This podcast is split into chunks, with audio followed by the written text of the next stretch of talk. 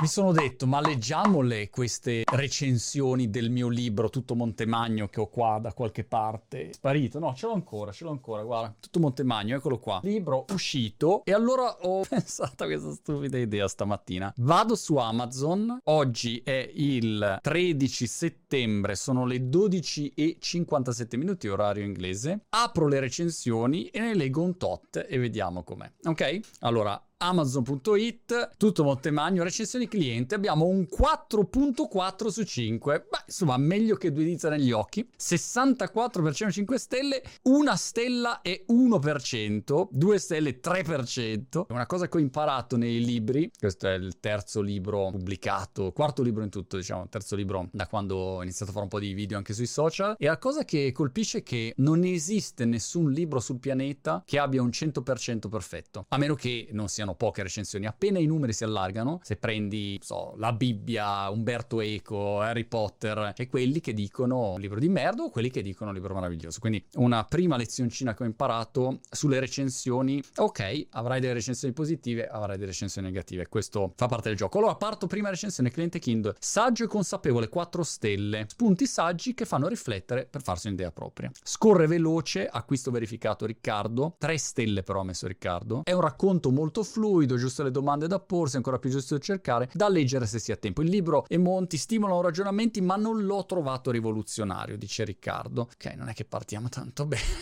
Peraltro, anch'io, Riccardo, penso che non sia un libro rivoluzionario. Cioè, penso che un libro rivoluzionario, porca paletta, quando è che ho letto un libro veramente rivoluzionario? So, Jordan Peterson, uh, From Darwin to Munger, Ray Dalio, cioè alcuni libri veramente rivoluzionari dal punto di vista dello spunto intellettuale parlo, non rivoluzione nel senso di dire ok cambiamo il sistema, no no, proprio per stravolgere la tua visione delle cose non è facile trovarli. La cosa, seconda lezione che però ho imparato rispetto a questo mondo dei libri, la cosa curiosa è che anche qualche cosa di assolutamente diciamo semplice, ovvio, banale, scontato per una persona, magari per un'altra persona invece non lo è, oppure dipende a che punto punto professionale uno è del proprio percorso. Oppure l'altra cosa interessante è che a seconda del tuo momento storico trovi rilevante anche magari una roba, non so, semplicissima. Ho visto quando ero ragazzino un film che era Proposta indecente, ve lo ricordate? Demi Moore, Robert Redford e Woody Harrelson. Mi era piaciuto tantissimo il film. Mi ricordo che io ero da solo, non so cosa, non ero nel massimo del momento e c'è avuto Woody Harrelson dice perché anche un mattone vuole essere qualcosa, frase rubata, un famoso, non mi ricordo architetto cosa, e ho detto, vedi cazzo, grande frase. Però, cioè, non è che Woody Harrelson fosse questo attore pazzesco in quel momento, molto di True Detective, e, e, non è che la frase fosse incredibile, però mi aveva ispirato molto. Quindi questa è una cosa da considerare. Ma dove sono le recensioni negative? Arriveranno, perché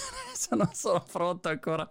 Arrivo, prima o poi arriva qualcuno a bastonarmi. Spunti interessanti, chiave leggera, 4 stelle da FC, non concetti particolarmente complessi, ma sempre riportati con esempi concreti facili da interiorizzare provare ad applicare nella vita personale e professionale. Questa è un'altra considerazione secondo me giusta. Non esistono per me, tranne in rare occasioni dove tu dici wow, questo tizio ha detto una roba che mi ha sconvolto il neurone sinistro dell'angolo destro. Se no in generale tutto quello che doveva essere detto dal punto di vista filosofico sull'approccio giusto al lavoro, alla vita personale, vai indietro e c'hai Socrate, Platone, eh, Piru Piruarco, insomma tutti quelli lì hanno già detto tutto. Poi negli ultimi ultimi 2000 anni abbiamo visto un plagio di concetti già detti in passato da persone molto più intelligenti di tutti quelli che vediamo in giro, che hanno ripreso, rimescolato così. Per cui quello che uno può portare come valore aggiunto alla riflessione, secondo me, su questi argomenti è un valore aggiunto di esperienza personale, di vissuto sulla tua pelle, dire quella roba là che è importante avere pazienza, è vera o una cagata cosmica? L'ha già detto tutti prima di me, ma nella mia vita professionale l'ho riscontrata, sì, no, come? E allora questo secondo me è il valore aggiunto. Carino eh, di Fede Cops, forse le mie aspettative erano troppo alte ma non sono rimasto soddisfatto al 100%. Si legge bene ma non sono rimasto soddisfatto, molte cose sono scontate. Questo secondo me è un aspetto sempre importante da considerare. Quando metti all'interno di un libro delle riflessioni senza il contesto magari di un video, è veramente difficile. È per questo che chi sa scrivere bene, e non sono io,